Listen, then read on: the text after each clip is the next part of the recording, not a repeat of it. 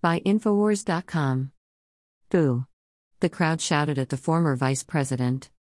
Supporters of President Trump let former Vice President Mike Pence know he's lost their approval during a Faith and Freedom Coalition conference in Kissimmee, Florida on Friday.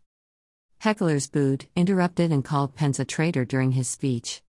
Greater than just in, crowd at the Faith and Freedom Coalition heckling Mike Pence and calling him a traitor. Pic.twitter.com slash ni. Anyo. We 40F. Greater than. Greater than disclosed.tv, police light, at disclosed, June 18, 2021.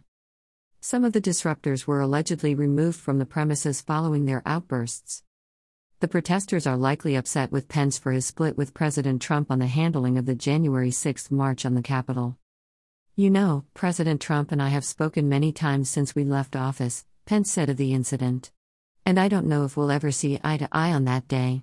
But I will always be proud of what we accomplished for the American people over the last four years. Some of the disruptors were allegedly removed from the premises following their outbursts. The protesters are likely upset with Pence for his split with President Trump on the handling of the January 6 march on the Capitol. You know, President Trump and I have spoken many times since we left office, Pence said of the incident.